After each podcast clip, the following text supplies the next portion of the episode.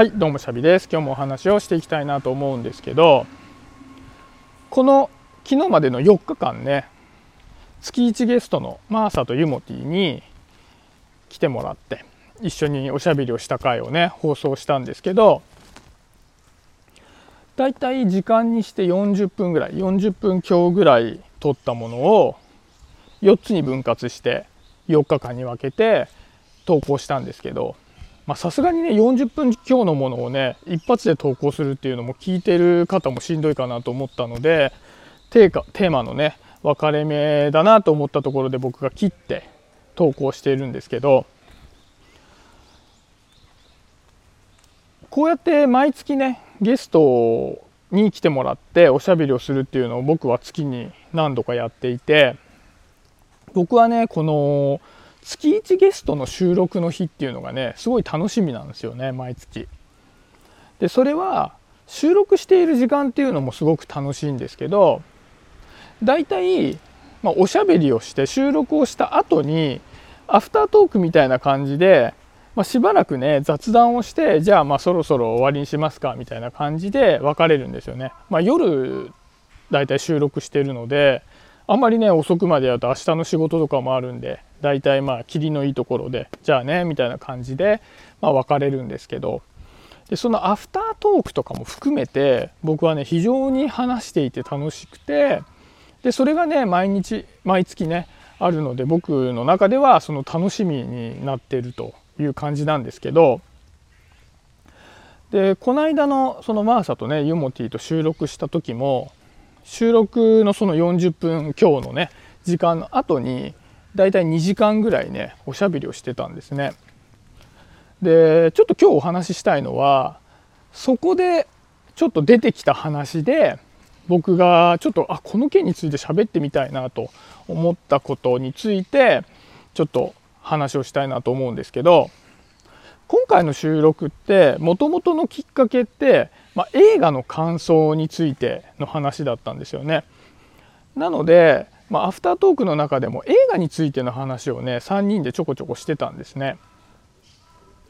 で映画って昔と今とでは環境がすごく変わっているじゃないですか。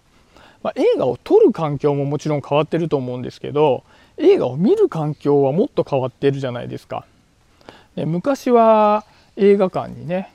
足を運んで映画が公開されている期間でないとその映画を楽しめなかったっていう状況だったと思うんですけどそこからねやっぱり記録する手段っていうのが発達してきてビデオとかが出てきてビデオを買えば映画が公開した後であっても映画が見れるようになったしその後レンタルビデオ屋さんっていうのができることによって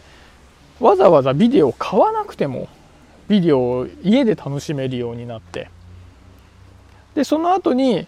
DVD とかブルーレイディスクとかができたのでそんなにね広くないレンタルビデオ屋さんであってもたくさんの DVD とかブルーレイを置けるようになったからまあ僕らはどんどんどんどんいろんな映画にいつでも触れやすくなりましたよね。で今ではネットフリックスとかまあ、サブスクですよね。サブスクのまあ Amazon プライムとかね。なんかそういうやつでいつでも借りに行くことなくレンタル中でああ今借りれないやみたいなこともなくいつでも映画が見れるようになったわけじゃないですか。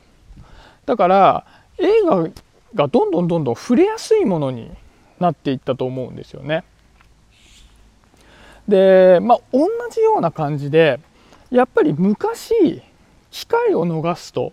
触れられなかったもの手に入らなかったものであっても今やスマホを使って簡単に触れることができるようになったものって多いと思うんですよね。物とかもそうですよね。昔は売り切れてたらああ買えないやとかあこれ近くのお店で売ってないかもしれないなっていうと買えなかったものでも Amazon とかね楽天を使えば簡単に手に入って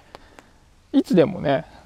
その自分の欲しいものに触れられるようになったと思うんですよ。だからまあそういった映画とかであっても本であっても商品普通の商品であっても何でも自分が欲しい時に手に入るようになってきたなって、まあ、思うしそのことが僕はすごく便利でいいなと思う反面いつでも手に入るわけではないものまでいつでも手に入るって思ってしまうようにもなっちゃってないかなっていうそういう懸念があるんですよね。まあ、僕がね僕自身がそういうふうに思ってしまってないかな。でそれはもしかしたらま世の中自体が変わっているので世の中のこうまあ感覚みたいなものがそういうふうに変わっちゃってはいないかなみたいなことをすごくね感じたんですね。でそのいつでも手に入らないものっていうのは何かっていうと人間関係なんじゃないかなと思うんですね。でそれは何で思ったかっていうと例えば僕は、まあ、月1ゲストでねマーサとかユーモティにま来てもらって来てもらってっていうか、まあ、Zoom で撮ってるんですけどでそれをじゃあ今回撮ったからあじゃあまた来月いついつ撮ろうねって言った具合に、まあ、毎月毎月ね撮るんであまたま来月も楽しみだななんていう具合で、まあ、お別れするわけですけどだから言ってしまえば僕はマーサとユーモティとおしゃべりをできるっていうのは来月も再来月も続くだろうっていうふうに思っているんですけどこれって大きな勘違いでやっぱり人って状況がすごく変わるわけじゃないですか。ね、急に忙しくなったから会えなくなるとか、ねまあ、オフラインで会ってる場合であったら引っ越したらオフラインで会えなくなってしまうしもしかしたら体調を崩してしまって会えなくなっちゃうかもしれないし仲が悪くなってしまって会えなくなってしまうかもしれないしなんかそういったことで意外と人間関係っていうのは儚いものなんだろうなっていうのをねよく思うんです。でこれ何で思うかっていうとやっぱり僕が今までオフラインオンライン関わらず関わってきた人たちのことを思い返した時にで今ちょっと疎遠になっちゃってる人ってどうやって疎遠になったのかなって思った時に疎遠になってない時はこの感じがずっと続くんじゃないかって思ってたなと思ったんですよね。なんだけどふとしたきっかけであ疎遠になってしまったなっていうことがやっぱ多くあるなと思ったんですよね。特にやっぱオンラインでつながっているつながりマーサとかユーモティはオンラインでつながっているつながりというか別にリアルでもお友達なんですけどオンラインでだけつながっているお友達っていうのもいるわけじゃないですかこのご時世だとね。僕なんか音声配信でつながったお友達とかなんか本当にそうだと思うんですけどそういう人たちであった場合は特に、まあね、住んでるとこも全然違うしね。で機会を逃してしまうとあこれこの関係がずっと続くんじゃないかなと思ってたものがある時急にふってなくなってしまう可能性があるんだなっていうことを思ってでであればこそそのその時に関わり合えてる時間っていうのを本当に大切にしなきゃいけないなっていうふうに思うんですよね。なんかすごく当たり前のことなんですけどやっぱり僕らはなんかいろんなものがインスタントに手に入る時代になってしまったからこそその時その場でしか味わえない関係性とかそういったものっていうのまでなんかインスタントなものであるっていうふうに勘違いしがちになってしまってないかなというふうに思ったのでね今日はそんな話をさせてもらいました。これ皆さんどうですかね？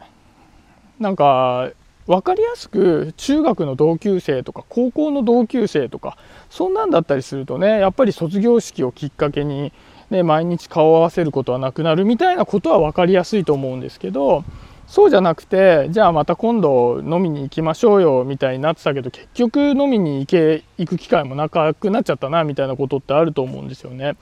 なんかこういったねこうかけがえのない機会みたいなものをちょっとね僕は大切にしていきたいしちょっとこうないがしろにしてしまいがちなのかななんていうふうにね思ったのでそんな話をねしてみたんですけど。はい今日はそんな感じで終わりにしたいなと思います。今日もありがとうございました。シャビでした。バイバーイ。